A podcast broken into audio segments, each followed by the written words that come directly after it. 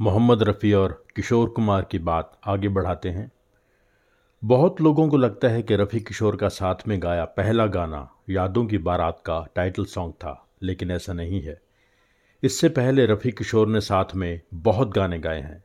साथ में उनका पहला गाना था उन्नीस सौ उनचास की फ़िल्म कनीज़ का, जो रफ़ी किशोर और एस टी बातिश ने गाया।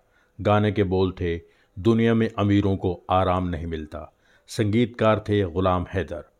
रफ़ी और किशोर का पहला डुएट उन्नीस सौ तिरपन की फ़िल्म मालकिन का था।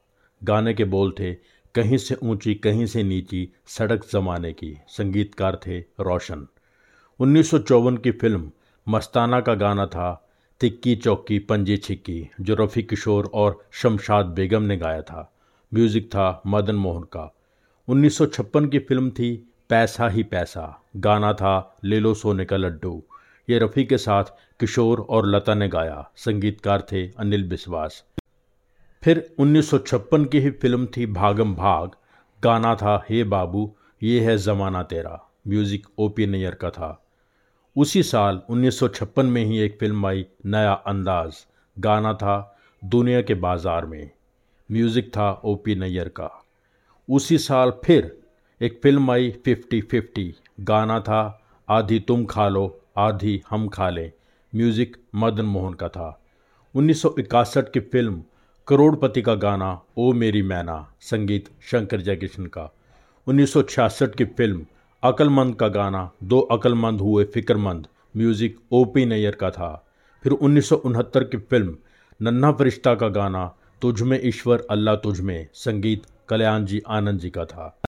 लेकिन मोहम्मद रफ़ी और किशोर कुमार के मैक्सिमम डुएट्स सत्तर के दशक में आए। ये मल्टी स्टार फ़िल्मों का ज़माना था। इस दशक में दोनों टॉप के सिंगर्स थे। इनके गाए सारे गाने हिट हुए। मोहम्मद रफ़ी के इंतकाल से पहले आखिरी बार रफ़ी किशोर ने जो डुएट साथ में गाया, वो था फ़िल्म दीदार यार का गाना। मेरे दिलदार का बांकपन संगीतकार थे लक्ष्मीकांत प्यारेलाल। मोहम्मद रफ़ी और किशोर कुमार ने जो आखिरी गाना साथ में गाया, उसमें आशा भोंसले भी उनके साथ थीं। गाना था गाओ सैन्योरिटा। फ़िल्म का नाम था निकम्मा।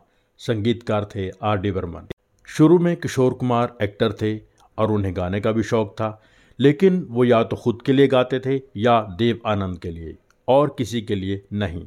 लेकिन उन्नीस सौ उनहत्तर की फ़िल्म आराधना के गीतों की रिकॉर्डिंग से सब कुछ बदल गया।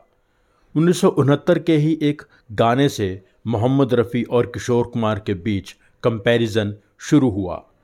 रफ़ी किशोर की सो कॉल्ड राइवेलरी के बारे में बात करेंगे अगले एपिसोड में।